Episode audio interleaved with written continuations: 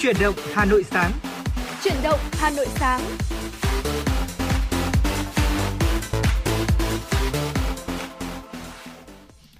Hồng Hạnh và Trọng Khương xin gửi lời chào đến quý vị thính giả đang lắng nghe chuyển động Hà Nội sáng của Đài Phát thanh và Truyền hình Hà Nội. Ngày hôm nay thì Hồng Hạnh và Trọng Khương sẽ đồng hành cùng với quý vị trong 60 phút trực tiếp của chuyển động Hà Nội sáng. Và trong buổi sáng ngày hôm nay thì mong rằng là chúng tôi sẽ mang đến cho quý vị thật nhiều những năng lượng tích cực và bên cạnh đó là những giai điệu âm nhạc để giúp quý vị thính giả có thêm năng lượng này và có thêm những cái sự thư giãn trong buổi sáng ngày hôm nay. Và thưa quý vị, ngày hôm nay thì vẫn như thường lệ chúng tôi sẽ mang đến cho quý vị những tin tức mới nhất và bên cạnh đó sẽ có những ờ, nội nội dung sống khỏe này và những uh, câu chuyện ở trong mỗi uh, những cái giây phút đầu ngày trong buổi sáng ngày hôm nay. Và thưa quý vị, bên cạnh đó thì còn có chuyên mục Nhìn ra thế giới, chúng tôi cũng sẽ gửi đến cho quý vị trong những phút sắp tới của chương trình. Quý vị hãy cố định tần số 96 MHz để đồng hành cùng Trọng Khương và Hồng Hạnh. Đồng thời là hãy gọi điện về số điện thoại 024 3773 6688 để chia sẻ về những vấn đề mà quý vị quan tâm, chia sẻ với chúng tôi về chuyển động của Hà Nội một ngày qua có những điều gì. Ngoài ra thì quý vị có thể gửi tặng cho bạn bè, người thân của mình một yêu cầu âm nhạc. Chúng tôi sẽ là cầu nối giúp quý vị đến gần với những người thân yêu của mình hơn trong những ngày ờ, đầu mùa đông ờ, lạnh giá như thế này. Hãy cùng đồng hành với chương trình và trải qua những cung bậc cảm xúc rất là tuyệt vời, quý vị nhé. Và thưa quý vị, một trong số những thông tin ờ, mà quý vị cũng vô cùng ờ, quan tâm vào trong những giây phút đầu ngày đó chính là thông tin thời tiết đúng không ạ? Và thưa quý vị, theo những ờ, thông tin mà chúng tôi vừa cập nhật mới nhất từ Trung tâm Dự báo Khí tượng Thủy văn thì không khí lạnh sẽ tiếp tục được tăng cường thưa quý vị. Và bộ phận không khí lạnh đã báo thì vẫn đang di chuyển xuống phía Nam. Và trên đất liền khoảng đêm ngày 15 tháng 11 thì bộ phận không khí lạnh này sẽ ảnh hưởng đến khu vực phía Đông Bắc Bộ và sau đó ảnh hưởng đến phía Tây Bắc Bộ, Bắc Trung Bộ và Trung Trung Bộ. Gió Đông Bắc trong đất liền là mạnh lên cấp 3, vùng ven biển cấp 4, cấp 5, dập uh, cấp 6, cấp 7. Và ở khu vực Bắc Bộ và Bắc Trung Bộ trời rét về đêm và sáng. Trong đợt không khí lạnh này, nhiệt độ thấp nhất ở Bắc Bộ và Bắc Trung Bộ phổ biến từ 14 đến 17 độ C. Riêng khu vực vùng núi Bắc Bộ phổ biến từ 11 đến 14 độ và vùng núi cao thì có nơi dưới 10 độ C thưa quý vị. Trên biển thì từ đêm ngày 15 tháng 11, ở vịnh Bắc Bộ gió đông bắc lại mạnh lên cấp 6 cấp 7, giật cấp 8 cấp 9 và sóng biển cao từ 2 đến 4 mét, biển động mạnh. Khu vực Bắc Biển Đông bao gồm vùng biển quần đảo Hoàng Sa thì có gió đông bắc mạnh cấp 7, có lúc cấp 8 giật cấp 9, sóng biển cao từ 4 đến 6 mét và biển động mạnh. Từ ngày 16 tháng 11, vùng biển từ Quảng Trị đến Ninh Thuận và khu vực giữa Biển Đông có gió Đông Bắc mạnh cấp 6, có lúc cấp 7, giật cấp 8. Và thưa quý vị, từ đây thì chúng ta cũng có thể thấy rằng thời tiết dự báo ngày và đêm ngày 16 tháng 11 ở tại khu vực vùng núi Bắc Bộ thì nhiệt độ thấp nhất sẽ từ 12 cho đến 15 độ C. Vùng núi cao có nơi dưới 12 độ C và nhiệt độ trung bình sẽ dao động trong khoảng từ 19 đến 21 độ. Còn ở những nơi khác ở Bắc Bộ và Bắc Trung Bộ sẽ có nhiệt độ thấp nhất từ 15 đến 18 độ C và nhiệt độ trung bình dao động trong khoảng từ 20 đến 22 độ C. Và thưa quý vị, những thông tin thời tiết mới nhất vẫn sẽ được chúng tôi cập nhật liên tục và gửi đến quý vị trong các chuyển động sáng, chuyển động Hà Nội trưa và chuyển động Hà Nội chiều để giúp quý vị thính giả chúng ta có thể cập nhật được và có thể là chúng ta chuẩn bị được những cái trang phục phù hợp và sắp xếp được những cái lịch trình hoạt động của mình. Còn ngay bây giờ để mở đầu chuyển động Hà Nội sáng thì sẽ là một món quà âm nhạc đầu tiên mà chúng tôi gửi đến quý vị. Và thưa quý vị, ngay bây giờ xin mời quý vị sẽ cùng thưởng thức ca khúc Một chút gió đầu mùa với sự thể hiện của Ngọc Tân.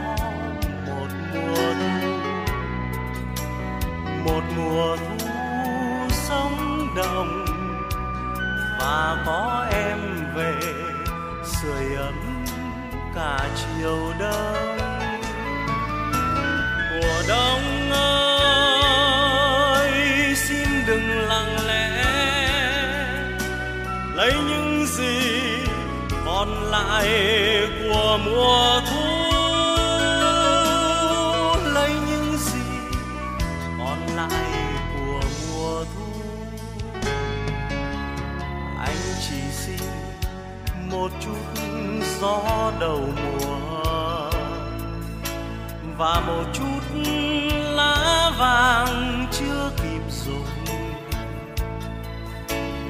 Anh muốn có một mùa thu, một mùa thu sống động và có em về, sưởi ấm cả chiều đông. Mùa đông ơi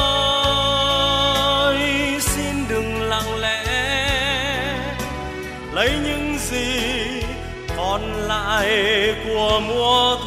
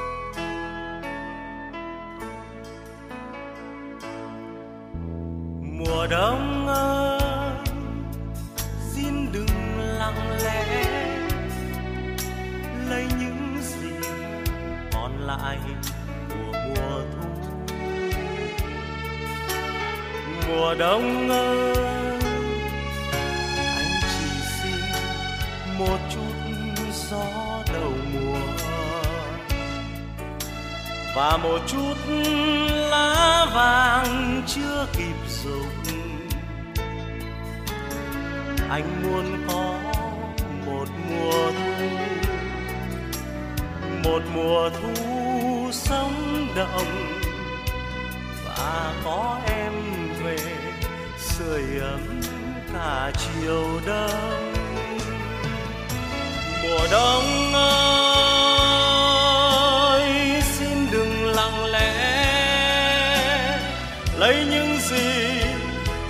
lại của mùa thu. Lấy những gì còn lại của mùa thu. Anh chỉ xin một chút gió đầu mùa và một chút lá vàng chưa kịp rụng anh muốn có một mùa thu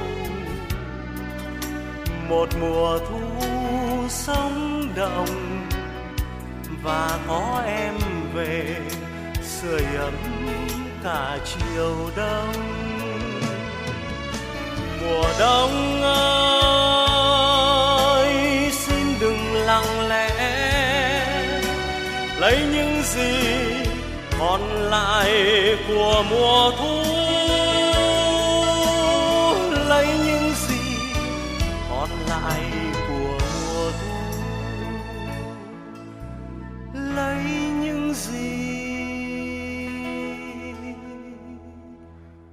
còn lại của mùa thu.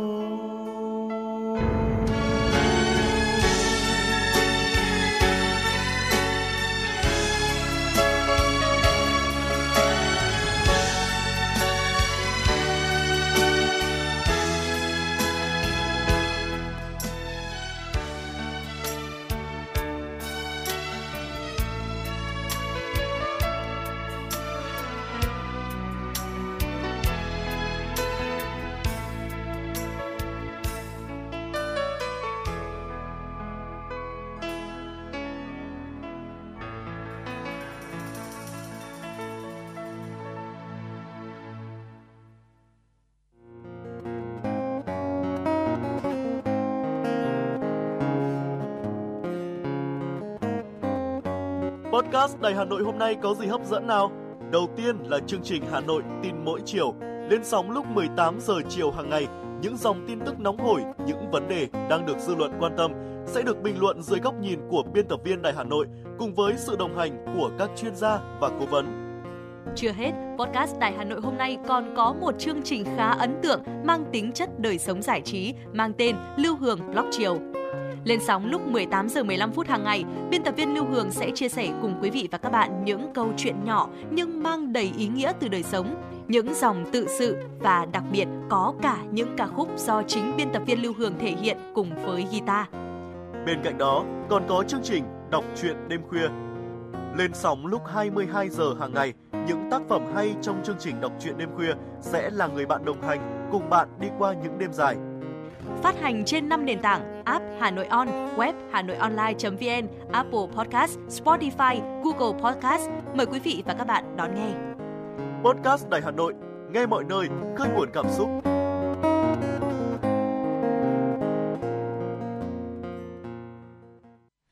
Quý vị thính giả, những giai điệu đầu tiên của ca khúc Một chút gió đầu mùa đã vang lên. Và thưa quý vị, Hồng Hạnh xin phép được nhắc lại sẽ có hai kênh tương tác để chúng tôi sẽ luôn phục vụ những yêu cầu âm nhạc đến từ quý vị thính giả.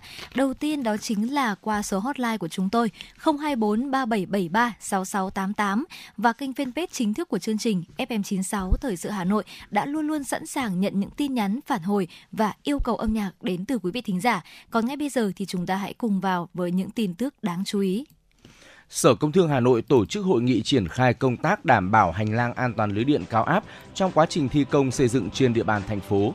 Theo công ty truyền tải điện Hà Nội, trên địa bàn thành phố Hà Nội hiện có 47 tuyến đường dây 220 kV, 500 kV với tổng chiều dài hơn 1.159 km. 25 điểm công trình giao với đường dây đang vận hành mạng điện. Trong quá trình triển khai thi công xây dựng các dự án, chủ đầu tư và đơn vị thi công đã vi phạm quy định bảo vệ hành lang an toàn lưới điện cao áp. Để ngăn chặn tình trạng này, tại hội nghị, các đại biểu có chung ý kiến thời gian tới các sở xây dựng, giao thông vận tải và công an thành phố Hà Nội giám sát chặt chẽ hoạt động xây dựng đối với các dự án đầu tư trên địa bàn, không để vi phạm mới phát sinh. Phó Giám đốc Công ty Truyền tải điện Hà Nội Đinh Thế Hùng kiến nghị các chủ đầu tư dự án phối hợp ngành điện lực lập phương thức vận hành phù hợp, có thể cắt điện khi cần thiết, qua đó tạo điều kiện cho nhà thầu thi công đảm bảo tiến độ, bảo vệ an toàn lưới điện cao áp. Chủ đầu tư cũng cần ra soát lại phương án, năng lực, kinh nghiệm thi công của nhà thầu, tổ chức tập huấn về an toàn điện cho cán bộ, nhân viên tham gia dự án. Thưa quý vị và các bạn, trên cơ sở các ý kiến góp ý của các cá nhân, tổ chức, chuyên gia, các sở giáo dục và đào tạo, đồng thời căn cứ theo các nguyên tắc cốt lõi trong quá trình xây dựng phương án thi, Bộ Giáo dục và Đào tạo đề xuất thi tốt nghiệp trung học phổ thông từ năm 2025 theo phương án 2 cộng 2. Theo đó, mỗi thí sinh thi 4 môn, trong đó có hai môn bắt buộc là toán và ngữ văn. Hai môn còn lại thí sinh tự chọn trong số các môn học ở lớp 12, bao gồm ngoại ngữ, lịch sử, vật lý, hóa học, sinh học, địa lý, giáo dục kinh tế và pháp luật, tin học công nghệ. Việc chọn phương án thi 2 cộng 2 sẽ giải quyết được tình trạng mất cân bằng của việc chọn khối khoa học xã hội nhiều hơn khoa học tự nhiên như hiện nay. Sự việc nhận được sự đồng thuận cao của xã hội, dư luận xã hội nhất là học sinh, giáo viên đang mong chờ phương án này sớm được phê duyệt và chính thức công bố. Chuyển sang một thông tin đáng chú ý, những ngày qua, trường Trung học cơ sở An Khánh, huyện Hoài Đức ồn ào bởi một số phụ huynh cho rằng nhà trường tổ chức cho học sinh đi trải nghiệm với chi phí cao và mang tính ép buộc. Về vấn đề trên, trưởng phòng giáo dục đào tạo huyện Hoài Đức Vương Văn Lâm cho rằng chương trình trải nghiệm là một hoạt động giáo dục trong nhà trường và đã nằm trong kế hoạch năm học thì bắt buộc phải thực hiện. Tuy nhiên, hoạt động trải nghiệm phải có sự đồng thuận của phụ huynh và học sinh, tuyệt đối không ép buộc học sinh tham gia. Hiệu trưởng trường Trung học cơ sở An Khánh đã báo cáo sự việc với phòng, khẳng định không có chuyện nhà trường ép học sinh tham gia và đây là hoạt động cần thiết mang tính giáo dục. Đây không phải là câu chuyện riêng của trường Trung học cơ sở An Khánh bởi vấn đề này cũng đã được đề cập ở một số trường học khác. Cần nhìn nhận khách quan rằng hoạt động trải nghiệm là điều cần thiết, song cách thức tổ chức tuyên truyền để phụ huynh và học sinh hiểu đây là hoạt động giáo dục chứ không phải lồng ghép mục tiêu thương mại là điều cần thiết. Bảo hiểm xã hội Việt Nam cho biết cơ chế thanh toán chi phí khám chữa bệnh bảo hiểm y tế sẽ có những thay đổi theo quy định mới. Về thanh toán chi phí khám chữa bệnh bảo hiểm y tế, quy định bài mới quy định mới bãi bỏ tổng mức thanh toán thực hiện thanh toán theo giá dịch vụ được áp dụng từ ngày 1 tháng 1 năm 2019. Hàng năm, trên cơ sở dự toán, Thủ tướng Chính phủ giao, Bảo hiểm xã hội Việt Nam sẽ giao dự toán chi khám chữa bệnh bảo hiểm y tế cho Bảo hiểm xã hội các tỉnh, thành phố, Bảo hiểm xã hội Bộ Quốc phòng, Bảo hiểm xã hội Công an Nhân dân – sau đó, cơ quan bảo hiểm xã hội thực hiện thông báo số dự kiến chi khám chữa bệnh bảo hiểm y tế tới các cơ sở khám chữa bệnh bảo hiểm y tế để các cơ sở lập kế hoạch sử dụng kinh phí trong năm theo số được thông báo. Việc giao số dự kiến chi này không áp dụng làm căn cứ tạm ứng, thanh toán, quyết toán của cơ sở khám chữa bệnh trong trường hợp vượt số dự kiến chi. Nghị định có hiệu lực thi hành từ ngày 3 tháng 12 năm 2023, đồng nghĩa cơ chế thanh toán chi phí khám chữa bệnh bảo hiểm y tế từ năm 2024 sẽ có nhiều thay đổi theo hướng có lợi cho người tham gia. Tổng công ty Đường sắt Việt Nam vừa khánh thành trung tâm điều hành quản lý dự án, nâng cao năng lực quản lý an toàn đường sắt tại Việt Nam. Dự án nhằm tăng cường năng lực quản lý bảo trì đường sắt, giảm chi phí bảo trì kết cấu hạ tầng đường sắt, giảm thiệt hại về người và tài sản bằng cách giảm tai nạn do trượt bánh. Dự án có tổng mức đầu tư khoảng 253 tỷ đồng, tương đương hơn 10,5 triệu đô la Mỹ.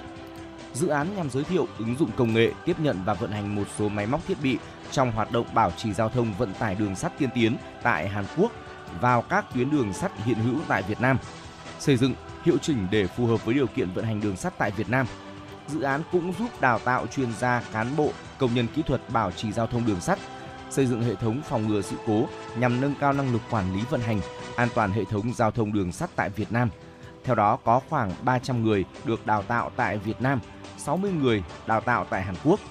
Cùng với đó, thiết lập hệ thống bảo trì hiệu quả thông qua áp dụng công nghệ tiên tiến, nâng cao tỷ lệ cơ giới hóa, cải thiện hệ thống bảo trì và nâng cao hiệu quả khai thác vận hành, tiết giảm chi phí bảo trì, duy tu so với định mức kinh tế kỹ thuật hiện hành. Thưa quý vị, vừa rồi cũng chính là một số những tin tức đáng chú ý đầu ngày mới mà chúng tôi gửi đến quý vị. Còn ngay bây giờ thì chúng ta sẽ cùng quay trở lại với không gian âm nhạc của FM96. Và Hồng Hạnh Trọng Khương cũng đã có vừa nhận được một yêu cầu ờ, về ca khúc Cây đa quán dốc dân ca Bắc Bộ được thể hiện bởi Leo.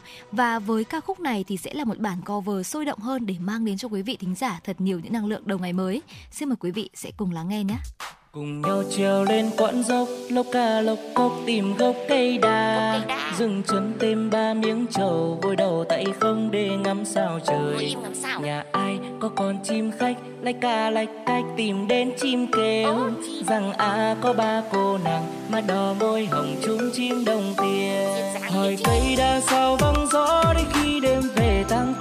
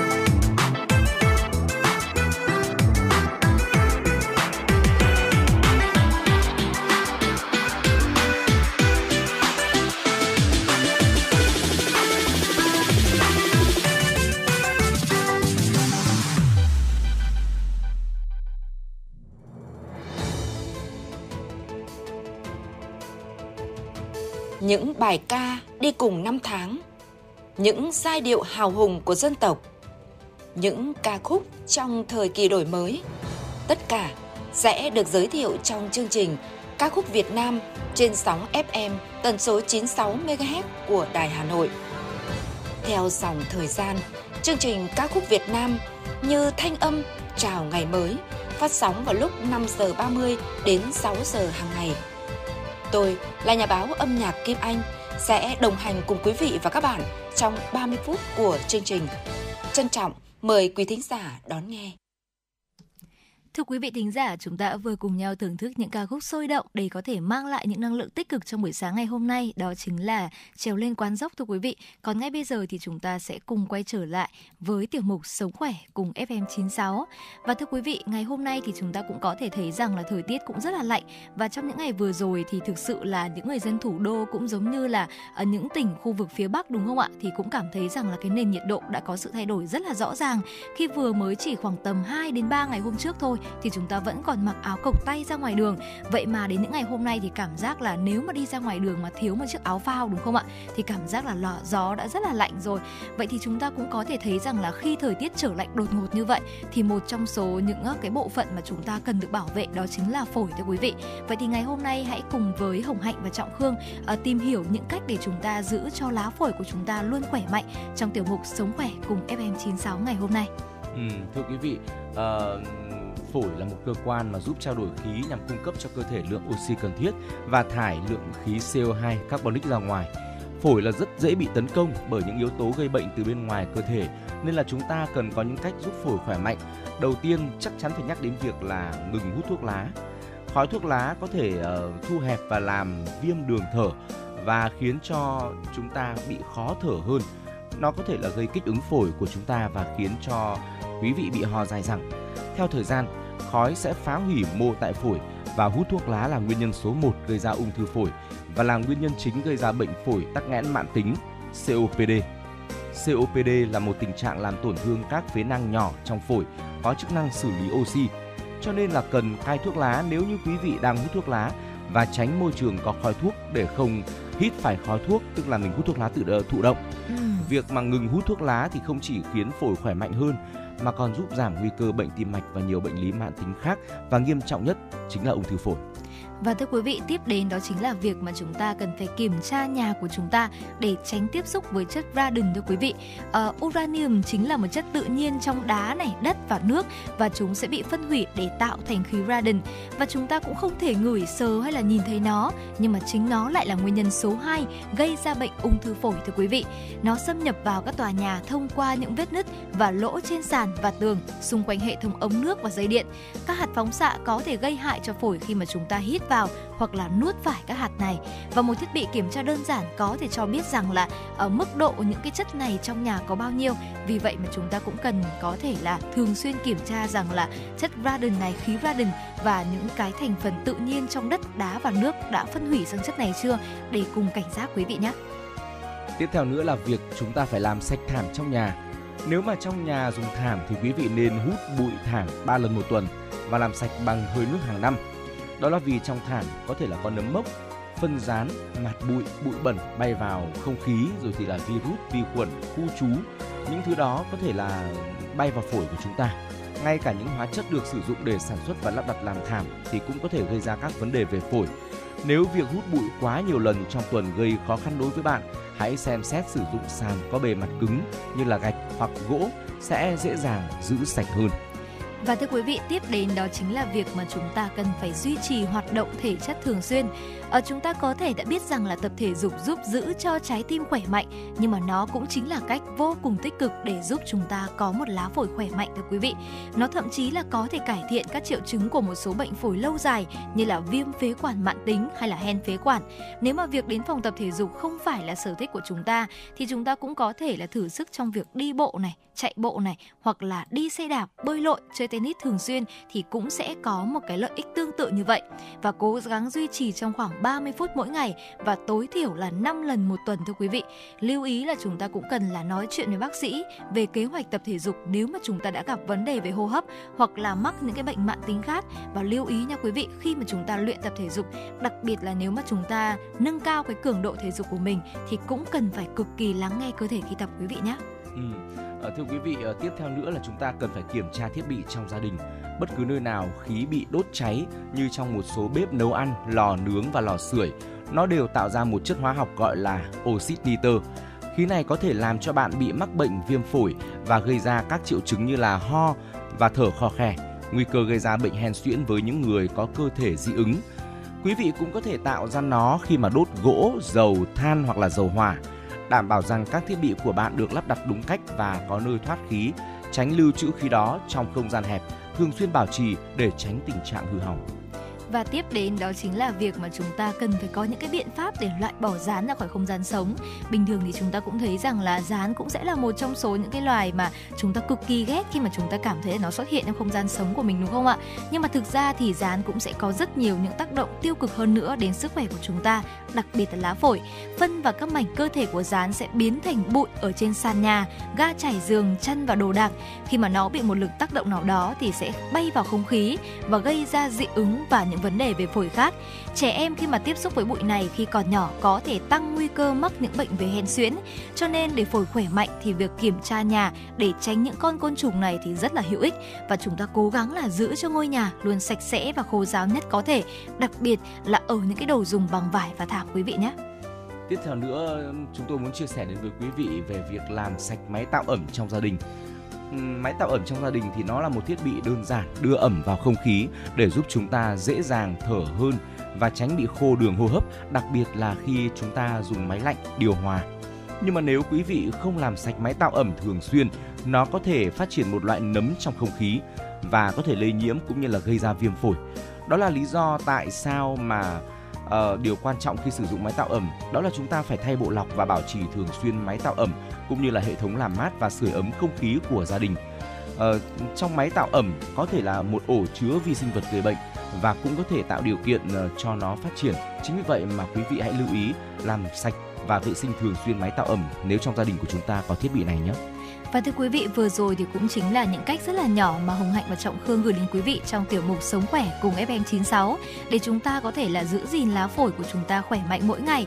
Cũng có thể thấy rằng là ở trong những cái đồ dùng rất là đơn giản như là thảm này, ga trải giường hay là máy tạo ẩm trong gia đình của chúng ta thôi cũng sẽ là một trong số những nguyên nhân nếu mà chúng ta không vệ sinh nó thường xuyên. Vì vậy mà quý vị cũng lưu ý nhé. Còn ngay bây giờ thì chúng ta sẽ cùng quay trở lại với ờ, không gian âm nhạc khi mà chúng tôi cũng đã có vừa nhận được một yêu cầu cầu âm nhạc tiếp theo ạ. Và yêu cầu âm nhạc tiếp theo này thì đến từ một vị thính giả có đuôi số là 535 à, cũng đã có tương tác qua hotline của chúng tôi. Ngay bây giờ xin mời quý vị sẽ cùng thưởng thức ca khúc Mình yêu nhau, yêu nhau bình yên thôi với sự thể hiện của hai anh Tuấn và Đinh Hương. Xin mời quý vị sẽ cùng thưởng thức.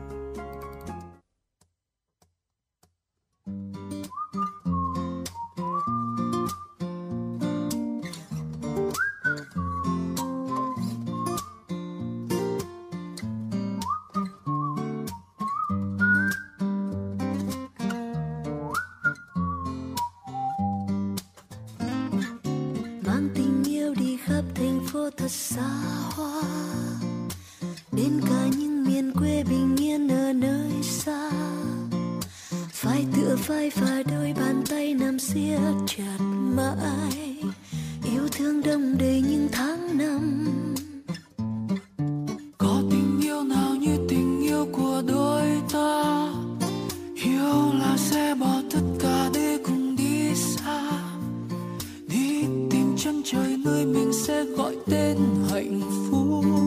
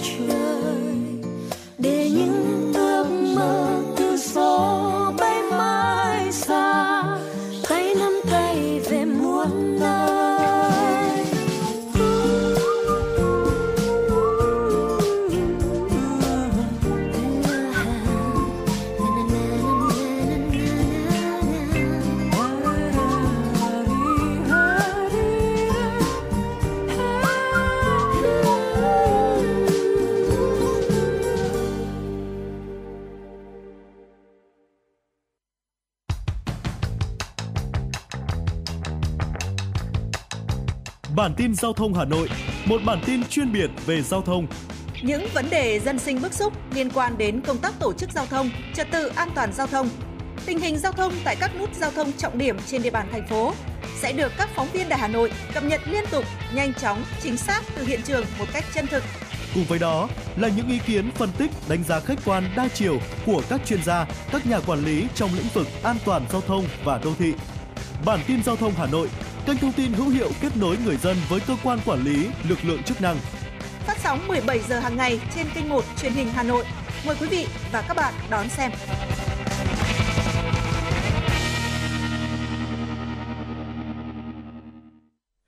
Tiếp nối chương trình, xin mời quý vị cùng dành thời gian lắng nghe một số thông tin thời sự cập nhật đáng chú ý sau đây. Từ tối 15 tháng 12 đến 17 tháng 12 năm 2023, tại Hà Nội sẽ diễn ra tuần văn hóa du lịch Điện Biên tại Hà Nội. Đây là hoạt động thiết thực chào mừng kỷ niệm 70 năm chiến thắng Điện Biên Phủ và 51 năm chiến thắng Hà Nội Điện Biên Phủ trên không.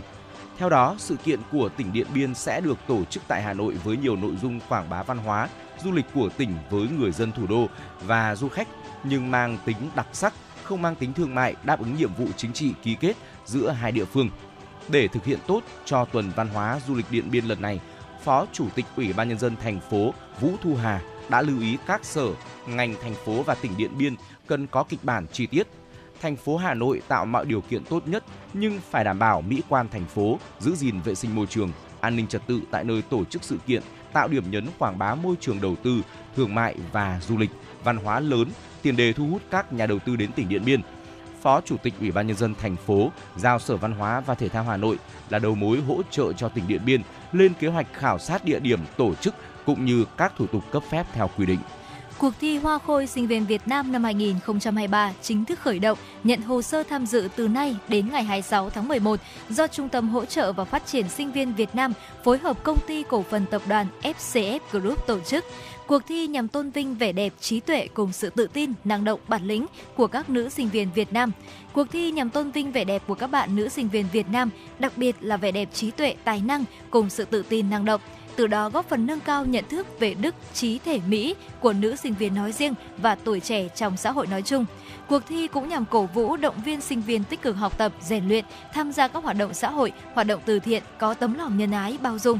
Cuộc thi được tổ chức từ tháng 10 năm 2023 đến tháng 1 năm 2024 theo hình thức trực tuyến theo hình thức tuyển chọn trực tiếp, đêm bán kết và chung kết được truyền hình trực tiếp và đưa tin trên các báo điện tử, hệ thống các trang mạng xã hội, đài truyền hình quốc gia và truyền hình trực tuyến. Bộ trưởng Bộ Giáo dục và Đào tạo đã ra quyết định tặng bằng khen cho 200 nhà giáo, cán bộ quản lý cơ sở giáo dục tiêu biểu năm học 2022-2023. Các nhà giáo, cán bộ quản lý được nhận bằng khen của Bộ trưởng Bộ Giáo dục và Đào tạo là những cá nhân có thành tích tiêu biểu nổi trội, xuất sắc trong quản lý, giảng dạy năm học 2022-2023 tại các cơ sở giáo dục trong cả nước. Kèm theo bằng khen, mỗi nhà giáo, cán bộ quản lý tiêu biểu được thưởng theo mức thưởng quy định tại Nghị định số 91 2017 NDCP ngày 31 tháng 7 năm 2017 của Chính phủ, trích từ quỹ thi đua khen thưởng của Bộ Giáo dục và Đào tạo. Cơ quan Cảnh sát điều tra Công an quận Hà Đông, Hà Nội cho biết, đơn vị vừa triệt phá một đường dây lừa đảo chiếm đoạt tài sản hàng tỷ đồng của nhiều bị hại trên không gian mạng. Qua công tác nắm bắt, phòng ngừa các loại tội phạm ẩn, Công an quận Hà Đông phát hiện một nhóm thanh niên thuê trọ tại căn hộ ở tầng 5, tòa trung cư ở khu đô thị Sa La, phường Phúc La, quận Hà Đông có biểu hiện nghi vấn. Nhóm này sử dụng nhiều máy tính để bàn lắp thiết bị Decom 3G kết nối mạng internet bằng sim điện thoại, không sử dụng internet thông thường. Danh tính các đối tượng được xác định bao gồm Nguyễn Văn Tuấn, sinh năm 2004, Lê Văn Tiến, sinh năm 2004, Nguyễn Tiến Dũng, sinh năm 2005, cùng chú tại xã Viên An, huyện Ứng Hòa. Hiện cơ quan cảnh sát điều tra công an quận Hà Đông đã khởi tố vụ án, tạm giữ hình sự đối với 5 đối tượng về hành vi lừa đảo, chiếm đoạt tài sản.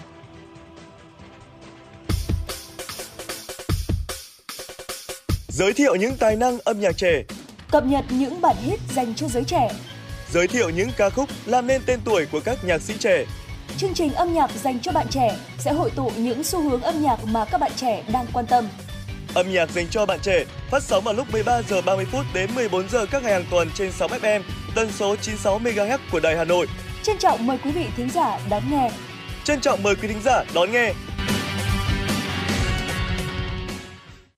Quý vị và các bạn đang quay trở lại với chuyển động Hà Nội sáng. Tiếp nối chương trình là những thông tin thời sự quốc tế đáng chú ý.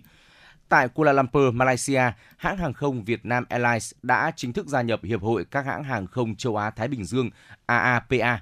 Sự kiện khẳng định bước tiến mới của Việt Nam Airlines trong việc mở rộng hợp tác quốc tế, tăng cường hoạt động và nâng cao vị thế ở khu vực châu Á-Thái Bình Dương. Trở thành thành viên của AAPA, Việt Nam Airlines sẽ tham gia các kỳ họp và hoạt động chung của hiệp hội. Qua đó, hãng có thể cập nhật, trao đổi xu hướng phát triển của ngành hàng không, đồng thời tiếp nhận các thông tin, dự báo và tư vấn chuyên sâu từ những chuyên gia hàng đầu trong khu vực và thế giới. Các hoạt động này sẽ giúp nâng cao hiệu quả điều hành, khai thác và chất lượng dịch vụ của Vietnam Airlines. Bên cạnh đó, Vietnam Airlines có thể thiết lập và tăng cường quan hệ song phương với các hãng hàng không hàng đầu châu Á, đa dạng hóa sản phẩm, mở ra thêm nhiều lựa chọn hấp dẫn và chất lượng cao cho hành khách. Thưa quý vị và các bạn, khí tự nhiên hóa lỏng LNG có thể gây ảnh hưởng xấu đến môi trường hơn nhiều so với việc đốt than theo nghiên cứu mới nhất từ Mỹ. Trong tất cả các kịch bản được xem xét, tổng lượng khí thải nhà kính từ LNG lớn hơn so với than đá và lớn hơn từ 24 đến 274%. Trang tin West dẫn lời nhà nghiên cứu khí metan Roberts của Đại học Cornell, tác giả chính của nghiên cứu này. Ông xác định do dỉ khí metan trong chuỗi cung ứng LNG là nguyên nhân gây tổn hại cho môi trường chuỗi cung ứng LNG bao gồm nhiều giai đoạn khác nhau, từ fracking đến hóa lỏng đến vận chuyển khí siêu lạnh bằng đường biển và sản xuất điện. Khí metan là khí nhà kính đặc biệt mạnh. Nghiên cứu chỉ ra chỉ riêng lượng khí thải từ LNG trong quá trình vận chuyển đã cao hơn ít nhất 24% so với đốt than thông thường, ngay cả khi vận chuyển LNG được thực hiện bằng các tàu hiện đại nhất và tuyến đường vận chuyển ngắn nhất. Trước xung đột Ukraine, Đức nhập tới 40% lượng khí đốt tiêu thụ từ Nga. Tuy nhiên năm ngoái, nền kinh tế lớn nhất EU đã giảm sự phụ thuộc vào năng lượng của Nga bằng cách tăng nhập khẩu LNG chủ yếu từ Mỹ. Colombia chuẩn ừ, Colombia chuẩn bị trở thành quốc gia đầu tiên trên thế giới tham gia cuộc chiến chống đồ ăn nhanh. Luật mới sẽ có hiệu lực trong tháng 11 này, áp dụng thuế tiêu thụ đặc biệt đối với các sản phẩm siêu chế biến. Lúc đầu, thuế sẽ ở mức 10%, sau đó tăng 15% vào năm tới và vào năm 2025 sẽ là 20%. Đặc biệt, thực phẩm siêu chế biến bao gồm các bữa ăn chế biến sẵn được sản xuất công nghiệp như ngũ cốc ăn sáng, cốm, sữa chua có phụ gia. cũng như các sản phẩm chứa nhiều muối và chất béo, ví dụ như là sô cô la thanh, khoai tây chiên, bánh quy giòn, đồ uống ngọt có ga, đồ ăn nhanh. Đồng thời, các cơ quan chức năng đã đạt được thỏa thuận với đại diện ngành thực phẩm rằng sẽ loại một số sản phẩm chế biến sẵn như xúc xích ra khỏi danh sách. Quyết định áp dụng thuế đối với các sản phẩm được người dân ưa chuộng là do những sản phẩm này gây hại và nguy hiểm cho sức khỏe của người dân. Thưa quý vị và các bạn, Ngân hàng Thế giới bày tỏ tiếp tục hợp tác với Việt Nam trong khung đối tác quốc gia Việt Nam, Ngân hàng Thế giới để thúc đẩy tăng trưởng nhanh và phát triển bền vững toàn diện tại Việt Nam. Bên lề hội nghị Bộ trưởng Tài chính APEC, Bộ trưởng Hồ Đức Phước đã gặp song phương và bà Anna Bejede, Tổng Giám đốc điều hành Ngân hàng Thế giới, Bộ Tài chính thông tin. Tại cuộc tiếp, Bộ trưởng Hồ Đức Phước khẳng định Ngân hàng Thế giới WB luôn là đối tác quan trọng hỗ trợ cho chính phủ Việt Nam về tư vấn chính sách và nguồn lực tài chính trong nhiều năm qua. Về định hướng hợp tác trong thời gian tới, Bộ Tài chính mong muốn tiếp tục nhận được hỗ trợ của Ngân hàng Thế giới thông qua các khoản vay để ưu tiên thực hiện các dự án lớn của Việt Nam trong phát triển hạ tầng giao thông chiến lược, năng lượng tái tạo, nông nghiệp thông minh, giảm phát thải khí nhà kính, ứng phó với biến đổi khí hậu vùng đồng bằng sông Cửu Long và chuyển đổi số. Tập đoàn dầu khí Nga Gazprom đặt ra kế hoạch hợp tác với các đồng minh chủ chốt ở châu Á trong 15 năm tới. Giám đốc điều hành Gazprom Alexei Miller tiết lộ Nga đang tìm kiếm hợp tác lâu dài trong việc cung cấp khí đốt tự nhiên với Kazakhstan và Uzbekistan. Cho đến gần đây, các thỏa thuận của Nga với các đồng minh Trung Á có thể được mô tả là ngắn hạn. Ông Miller phát biểu với đài truyền hình Russia One TV. Tuy nhiên, ông nói rằng các nước hiện đã đặt ra nhiệm vụ đạt được mục tiêu hợp tác 15 năm. Trả lời câu hỏi của phóng viên về lý do tại sao khí đốt của Nga hiện đang chảy đến Trung Á chứ không phải ngược lại như thời Xô Viết, giám đốc điều hành Gazprom cho hay, trước hết Nga đã mở rộng cơ sở tài nguyên thiên nhiên và hiện đứng đầu thế giới về sản xuất. Thứ hai, chúng ta phải hiểu rằng các nước Trung Á đang phát triển rất năng động. Chúng tôi hiểu rất rõ tốc độ tăng trưởng. Ông Mueller cho biết như vậy. Ước tính nguồn cung khí đốt của Nga cho Trung Á có thể đạt 20 tỷ mét khối vào năm 2030.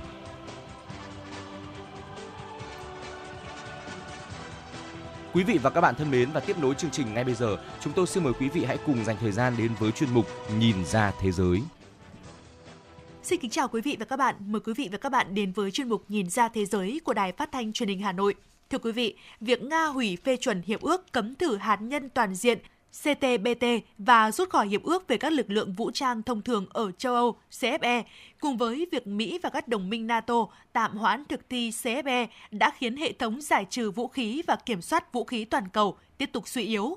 Hơn bao giờ hết, các nghĩa vụ quốc tế cần được thực hiện, các nỗ lực xây dựng lòng tin và tính minh bạch sẽ mang lại cơ hội để đảo ngược xu hướng đi xuống hiện nay. Chương trình hôm nay sẽ phản ánh về vấn đề này qua bài viết của phóng viên Hiền Thảo. Ngày 2 tháng 11 vừa qua, Tổng thống Nga Vladimir Putin đã ký luật về hủy bỏ phê chuẩn hiệp ước cấm thử hạt nhân toàn diện CTBT để đáp trả việc Mỹ cũng ký hiệp ước này nhưng cũng không phê chuẩn. Theo giới quan sát, động thái này phản ánh mối quan hệ giữa Mỹ và Nga đang ở mức thấp nhất kể từ năm 1962. Ngoài ra, Moscow cũng đã chính thức rút khỏi hiệp ước kiểm soát các lực lượng vũ trang thông thường ở châu Âu CFE từ ngày 7 tháng 11. Tất cả những điều này làm dấy lên lo ngại về sự suy yếu của hệ thống kiểm soát vũ khí toàn cầu trong bối cảnh Nga vẫn giữ ưu thế vượt trội về hạt nhân trên thế giới. Theo học thuyết hạt nhân Nga, Tổng thống Nga là người đưa ra quyết định cuối cùng về việc sử dụng vũ khí hạt nhân của nước này, cả vũ khí chiến lược và chiến thuật. Học thuyết này cho phép tấn công hạt nhân sau cuộc xâm lược chống lại Liên bang Nga, đe dọa sự tồn tại của nhà nước. Chiếc cặp hạt nhân hay Cheget được đặt theo tên của núi Cheget ở dãy núi Caucasus, luôn ở bên cạnh Tổng thống Nga Bộ trưởng Quốc phòng Nga hiện nay là Sergei Shoigu và Tổng tham mưu trưởng hiện nay là Valery Gerasimov cũng được cho là có những chiếc cặp như vậy.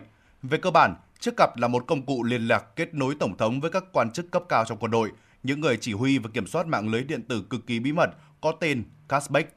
Nếu Nga cho rằng đang đối mặt với một cuộc tấn công hạt nhân chiến lược, Tổng thống Nga sẽ thông qua chiếc cặp gửi lệnh phóng vũ khí hạt nhân trực tiếp tới Bộ Chỉ huy Tổng tham mưu và các đơn vị chỉ huy dự bị nắm giữ mã hạt nhân. Thư ký Hội đồng An ninh Nga Nikolai Pachusev phát biểu tại diễn đàn và triển lãm Expo quốc tế Nga ở Moscow rằng nước này hiện là cường quốc có vũ khí hạt nhân tiên tiến nhất trên thế giới. Bộ Quốc phòng Nga thông báo hệ thống tên lửa siêu thanh Avangard mới đã được triển khai ở vùng Orenburg của Nga. Hệ thống tên lửa siêu thanh Avangard mới được thiết kế để tăng cường quá trình hiện đại hóa lực lượng tên lửa chiến lược Nga. Nga hiện có kho đầu đạn hạt nhân lớn nhất thế giới. Theo lưu đoàn các nhà khoa học Mỹ, tính đến năm 2023, Nga kiểm soát khoảng 5.889 đầu đạn hạt nhân, còn Mỹ kiểm soát 5.244 đầu đạn. Trong những thành tiệu mới đây nhất, Nga đã thử thành công tên lửa hành trình chiến lược mạnh mẽ Burevestnik chạy bằng năng lượng hạt nhân và có khả năng mang đầu đạn hạt nhân. Nga gần như đã hoàn thành công việc chế tạo tên lửa đạn đạo xuyên lục địa Samad, một tên lửa có khả năng mang 10 đầu đạn hạt nhân trở lên. Mặc dù có sức mạnh hạt nhân vượt trội, nhưng Nga nhấn mạnh rằng chính sách hạt nhân của nước này vẫn mang tính phòng vệ. Trên thực tế, Mỹ là quốc gia duy nhất từng sử dụng vũ khí hạt nhân và theo các quan chức Nga thì Mỹ cũng dẫn đầu về số vụ thử hạt nhân được tiến hành. Tổng thống Vladimir Putin được sự ủy quyền của Duma quốc gia đã ký luật thu hồi việc Nga phê chuẩn hiệp ước cấm thử hạt nhân toàn diện CTBT. Theo Điện Kremlin, việc Nga hủy phê chuẩn hiệp ước cấm thử hạt nhân toàn diện CTBT nhằm đảm bảo sự cân bằng giữa Nga và Mỹ trong lĩnh vực thử hạt nhân, trong bối cảnh Washington cũng đã ký tham gia nhưng chưa phê chuẩn hiệp ước này. Vào tháng 10 vừa qua, cả Hạ viện và Thượng viện Nga đã thông qua dự luật hủy bỏ phê chuẩn hiệp ước CTBT.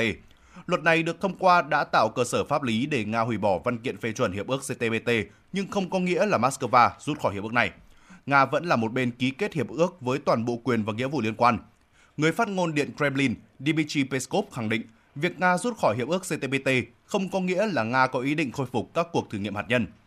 Gần đây, phương Tây đang dần dần gây ảnh hưởng đến luật pháp quốc tế. Họ đang cố gắng thay thế nó bằng luật của kẻ mạnh, các nước khác thì nhún nhường. Nga đã chủ trương và ủng hộ việc tạo ra một hệ thống thực sự đảm bảo an ninh quốc tế, thống nhất và không thể chia cắt đối với tất cả mọi người dựa trên những nguyên tắc công bằng mới. CTBT, hiệp ước cấm các nước thành viên thử hạt nhân với mục đích dân sự và quân sự áp dụng trong mọi trường hợp, được Liên Hợp Quốc thông qua năm 1996, 187 quốc gia, trong đó có Nga, Mỹ, Trung Quốc và nhiều nước sở hữu nhiên liệu hạt nhân khác đã ký kết hiệp ước này. Năm 2000, Nga là một trong những nước đầu tiên phê chuẩn CTBT. Tuy nhiên, với động thái mới, Nga thu hồi phê chuẩn đối với CTBT và chỉ còn giữ tư cách là bên ký kết hiệp ước này. Theo RT, CTBT chỉ có hiệu lực khi tất cả 44 quốc gia đang vận hành các lò phản ứng hạt nhân vào thời điểm năm 1996 phải cùng phê chuẩn hiệp ước. Tuy nhiên, mới chỉ có 8 trong số 44 quốc gia phê chuẩn hiệp ước. Mỹ, Ai Cập, Israel, Iran và Trung Quốc đã ký tham gia CTBT nhưng chưa phê chuẩn. Trong khi đó, Triều Tiên, Ấn Độ và Pakistan không ký tham gia hiệp ước này, nên đến nay CTBT vẫn chưa có hiệu lực. Việc Nga rút lại phê chuẩn đã phủ bóng đen lên hiệp ước CTBT. Sự mơ hồ và không chắc chắn có thể khiến các quốc gia ký kết ngày càng xa rời việc phê chuẩn hiệp ước và tiến gần hơn đến việc quay trở lại thử nghiệm hạt nhân. Theo giới quan sát, động thái hủy phê chuẩn hiệp ước CTBT cũng phản ánh mối quan hệ giữa Mỹ và Nga đang ở mức thấp nhất kể từ năm 1962. Gần đây, mối quan hệ của hai nước đã trở nên căng thẳng hơn do cuộc xung đột ở Ukraine và việc Moscow cáo buộc Washington tìm cách ngăn cản một trật tự thế giới đa cực mới. Hồi tháng 2, với việc đình chỉ CTBT, hiệp ước hạn chế vũ khí tấn công chiến lược song phương cuối cùng còn lại giữa Washington và Moscow là New START. Theo hiệp ước New START, hai bên thường xuyên kiểm tra các cơ sở hạt nhân của nhau và hạn chế đầu đạn hạt nhân. Văn kiện này sẽ hết hạn vào đầu năm 2026. Thứ trưởng Ngoại giao Nga Ryabikov nói với các nhà báo ở Moscow rằng Điện Kremlin đã nhận được đề xuất không chính thức từ Mỹ để nối lại các cuộc đàm phán về các vấn đề ổn định chiến lược và kiểm soát vũ khí tách biệt với tình hình đang diễn ra. Tuy nhiên, ông nói rằng Moscow tin rằng không thể quay lại với cuộc đối thoại như vậy mà không có sự thay đổi đường lối của Mỹ đối với Nga. Mỹ cùng các đồng minh tổ chức Hiệp ước Bắc Đại Tây Dương NATO đã quyết định tạm hoãn việc thực thi các nghĩa vụ theo Hiệp ước kiểm soát các lực lượng vũ trang thông thường tại châu Âu CFE từ ngày 7 tháng 12 tới. Quyết định trên được đưa ra ngay sau khi Nga rút khỏi CFE. Trong tuyên bố chung đưa ra tại trụ sở NATO, Mỹ và các đồng minh cho rằng việc tạm hoãn thực thi nghĩa vụ của CFE sẽ giúp tăng cường năng lực gian đe và khả năng phòng thủ của NATO Mỹ, các đồng minh NATO và các đối tác khác khẳng định vẫn tiếp tục cam kết đối với việc kiểm soát hiệu quả các loại vũ khí thông thường. Còn Thứ trưởng Ngoại giao Nga Sergei Ryabkov chỉ trích hiệp ước đã đi ngược lại những lợi ích an ninh của Moscow trong bối cảnh thế giới hiện nay. Theo ông Ryabkov, CFE đã gặp vấn đề trong nhiều năm, do đó việc Nga rút khỏi hiệp ước này không thể khiến tình hình trở nên tồi tệ hơn. Hiệp ước CFE được ký giữa 16 thành viên NATO và 6 thành viên của Tổ chức Hiệp ước Warsaw vào năm 1990 nhằm giảm căng thẳng giữa hai khối. NATO, Liên Xô và các nước thuộc Hiệp ước Warsaw đã đàm phán Hiệp ước CFE nhằm cố gắng cân bằng lực lượng thông thường, với mục đích hạn chế khả năng các nước tiến hành các cuộc tấn công bất ngờ và tấn công quy mô lớn ở châu Âu. Hiệp ước có hiệu lực vào ngày 9 tháng 11 năm 1992 và tạo ra các khu vực sườn dọc theo biên giới Hiệp ước NATO Warsaw ở phía Bắc và phía Nam châu Âu. Năm 1999, một thỏa thuận đã được ký kết về việc điều chỉnh CFE, đặt ra các giới hạn cho các nước và vùng lãnh thổ nhất định, chứ không phải các khối. Tuy nhiên, các nước thành viên NATO đã không phê chuẩn bản cập nhật của hiệp ước CFE này. Sau khi không thể đồng ý về các điều khoản của CFE, năm 2007, Nga đã đình chỉ việc tham gia hiệp ước. Thứ trưởng Ngoại giao Nga Sergei Ryabikov nói, tình hình hiện tại cũng không thuận lợi để đưa ra những ý tưởng mới cho một giải pháp thay thế CFE. Thế giới trong thời gian tới sẽ hoàn toàn khác so với thế giới những năm 1990 hoặc 1999 và điều này đòi hỏi những cách tiếp cận mới, trong đó có cả vấn đề kiểm soát vũ khí. Nga từ lâu đã lập luận rằng việc NATO mở rộng thành viên, bao gồm các thành viên cũ của Tổ chức Hiệp ước Warsaw là bước đi mang tính cản trở đối với CFE. Tình hình hiện nay khiến việc hai bên ngồi vào bàn đàm phán cũng khó khăn, ngay cả để bàn về một vấn đề nóng bỏng ngay trước mắt là cuộc xung đột Ukraine. Nga sẵn sàng thảo luận và giải quyết mọi vấn đề an ninh nếu cuộc đối thoại này trung thực, công bằng và dựa trên sự tôn trọng lẫn nhau của các bên ký kết. Tuy nhiên, nếu phương Tây không xem xét lại đường lối của mình thì khó có thể thực hiện được. Tuy nhiên, nếu có các điều kiện cần thiết, chúng tôi vẫn sẵn sàng cho các cuộc thảo luận chính trị trên cơ sở thực tế, cả về cách giải quyết sau xung đột cho cuộc khủng hoảng Ukraine và về các điều kiện để cùng tồn tại với phương Tây nói chung. Bây giờ các nước đã đình chỉ hoàn toàn việc thực hiện, họ sẽ không còn trao đổi thông tin quân sự hàng năm, bao gồm việc tổ chức và định vị địa lý của lực lượng quân sự mỗi quốc gia, từ cấp Bộ Quốc phòng đến các tiểu đoàn riêng biệt, không còn gửi thông báo, bao gồm thông tin cập nhật về việc triển khai quân sự quan trọng vào, ra hoặc trong khu vực áp dụng của hiệp ước, không còn gửi yêu cầu kiểm tra hoặc tiếp nhận yêu cầu kiểm tra và không còn tham dự các cuộc họp của nhóm tư vấn chung tại Viên, Áo. Vẫn còn phải xem những ảnh hưởng mà việc các đồng minh NATO đình chỉ nghĩa vụ hiệp ước của họ sẽ gây ra đối với an ninh khu vực châu Âu, Đại Tây Dương như thế nào. Trên thực tế, nó sẽ nới lỏng các hạn chế và giảm bớt thông báo về việc di chuyển của các lực lượng đồng minh vào Romania và Bulgaria, những nơi mà quân đội Mỹ ở châu Âu và châu Phi từ lâu đã không muốn can thiệp vào. Ở cấp độ chiến lược, nó đóng băng một trong số ít các thỏa thuận kiểm soát vũ khí còn lại ở khu vực châu Âu, Đại Tây Dương. Như tuyên bố ngày 7 tháng 11 của Nga đã nói, những nỗ lực bám vào các thỏa thuận lỗi thời không phù hợp với tình hình mới cũng sẽ chỉ đưa đến thất bại. Với những động thái trên, châu Âu và thế giới đang tiến thêm một bước nữa vào thời kỳ hậu kiểm soát vũ khí. Mới năm ngoái, năm cường quốc hạt nhân là Trung Quốc, Pháp, Nga, Anh và Mỹ từng đưa ra tuyên bố rằng việc sử dụng hạt nhân sẽ gây ra những hậu quả sâu rộng. Vũ khí hạt nhân phải phục vụ các mục đích phòng thủ, ngăn chặn sự xâm lược và chiến tranh. Tuyên bố chung đầu tiên về vấn đề vũ khí hạt nhân do các nhà lãnh đạo của năm nước đưa ra thể hiện ý chí chính trị của năm nước trong việc phòng ngừa chiến tranh hạt nhân và đưa ra tiếng nói chung để duy trì sự ổn định chiến lược toàn cầu, giảm thiểu nguy cơ xung đột hạt nhân. Tuy nhiên, việc Nga hủy phê chuẩn CTBT và rút khỏi CFE cùng với việc Mỹ và các đồng minh NATO tạm hoãn thực thi CFE đã khiến hệ thống giải trừ vũ khí và kiểm soát vũ khí toàn cầu tiếp tục suy yếu. Hơn bao giờ hết, các nghĩa vụ quốc tế cần được thực hiện, các nỗ lực xây dựng lòng tin và tính minh bạch sẽ mang lại cơ hội để đảo ngược xu hướng đi xuống hiện nay. Đến đây, mục nhìn ra thế giới của Đài Phát thanh Truyền hình Hà Nội xin được khép lại. Cảm ơn quý vị các bạn đã đồng hành cùng chúng tôi. Xin chào và hẹn gặp lại.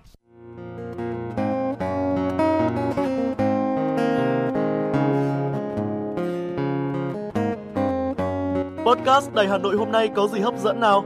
Đầu tiên là chương trình Hà Nội tin mỗi chiều, lên sóng lúc 18 giờ chiều hàng ngày. Những dòng tin tức nóng hổi, những vấn đề đang được dư luận quan tâm sẽ được bình luận dưới góc nhìn của biên tập viên Đài Hà Nội cùng với sự đồng hành của các chuyên gia và cố vấn. Chưa hết, podcast Đài Hà Nội hôm nay còn có một chương trình khá ấn tượng mang tính chất đời sống giải trí mang tên Lưu Hương Blog Chiều. Lên sóng lúc 18 giờ 15 phút hàng ngày, biên tập viên Lưu Hương sẽ chia sẻ cùng quý vị và các bạn những câu chuyện nhỏ nhưng mang đầy ý nghĩa từ đời sống, những dòng tự sự và đặc biệt có cả những ca khúc do chính biên tập viên Lưu Hương thể hiện cùng với guitar. Bên cạnh đó, còn có chương trình Đọc truyện đêm khuya. Lên sóng lúc 22 giờ hàng ngày, những tác phẩm hay trong chương trình Đọc truyện đêm khuya sẽ là người bạn đồng hành cùng bạn đi qua những đêm dài phát hành trên 5 nền tảng app Hà Nội On, web Hà Nội Online.vn, Apple Podcast, Spotify, Google Podcast. Mời quý vị và các bạn đón nghe. Podcast Đài Hà Nội, nghe mọi nơi, khơi nguồn cảm xúc.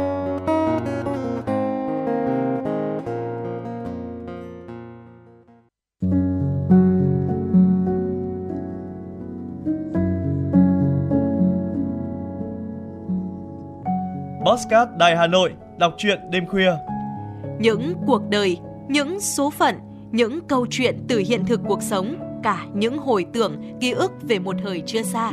Tất cả sẽ được gửi gắm mỗi ngày một số trong chương trình podcast Đọc truyện đêm khuya của Đài Hà Nội. Ở đó, mỗi câu chuyện của các nhà văn nổi tiếng Việt Nam và cả những cây bút trẻ sông sáo sẽ đưa quý thính giả xa gần đắm chìm trong những không gian và thời gian khi thì hư ảo, huyền hoặc, lúc lại chân thực đến bất ngờ, để rồi khép lại mỗi tác phẩm luôn là tình người, là sự tử tế, là tính nhân văn lan tỏa trong đời thường và thậm chí đôi khi còn là hồi chuông cảnh tỉnh những phận người lầm lỡ để định hướng con người đến một cuộc sống tốt đẹp hơn. 30 phút mỗi số trên sóng của Đài Hà Nội. Đó cũng là lúc bạn có thể thành thơi, lắng lại, hoa dòng cảm xúc bên chiếc radio quen thuộc hay chiếc điện thoại thông minh nhỏ xinh để ngẫm ngợi về những điều đã qua, để cảm nhận ngòi bút sắc sảo và tài năng văn chương của mỗi tác giả. Bởi dù ở thế hệ nào, giai đoạn nào, họ cũng luôn mong muốn có thể khai thác tận cùng mọi câu chuyện của cuộc sống. Đừng quên là nghe chương trình podcast đọc truyện đêm khuya trên sóng của Đài Hà Nội lúc 22 giờ tất cả các ngày trong tuần các bạn nhé. Phát hành mỗi ngày lúc 22 giờ trên 5 nền tảng app Hà Nội On, website hanoionline.vn, Apple Podcast, Spotify, Google Podcast. Mời quý vị và các bạn đón nghe.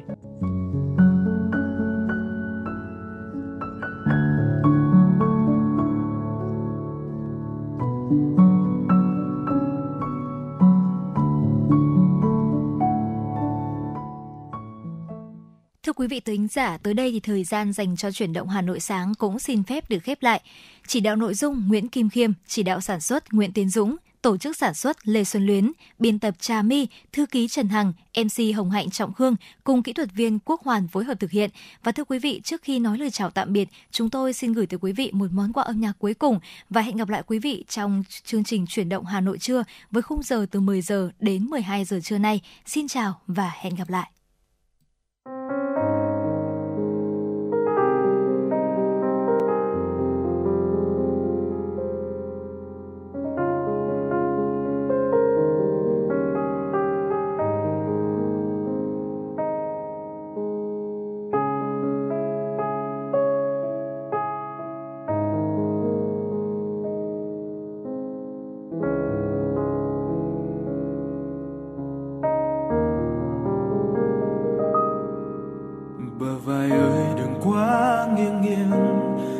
Rơi buổi chiều thơm ngát. Làn môi ơi, đừng quá run run, lỡ tia nắng hồng tan mơ xin âu lo không về qua đây, xin thương yêu dâng thành mê say. Xin cho ta nhìn ngắm lung linh, từ đây đừng mơ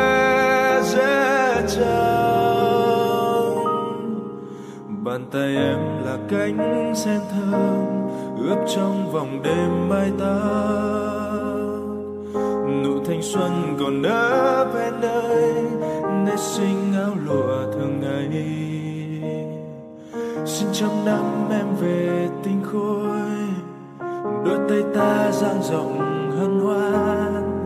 Xin cho ta một khắc gieo ca vì biết đâu có đôi lúc em xa vời vời. Biết đâu có đôi lúc con tim nghẹn lời. Biết đâu có đôi lúc ta quên chờ đợi. Kề bên nhau quên một chiếc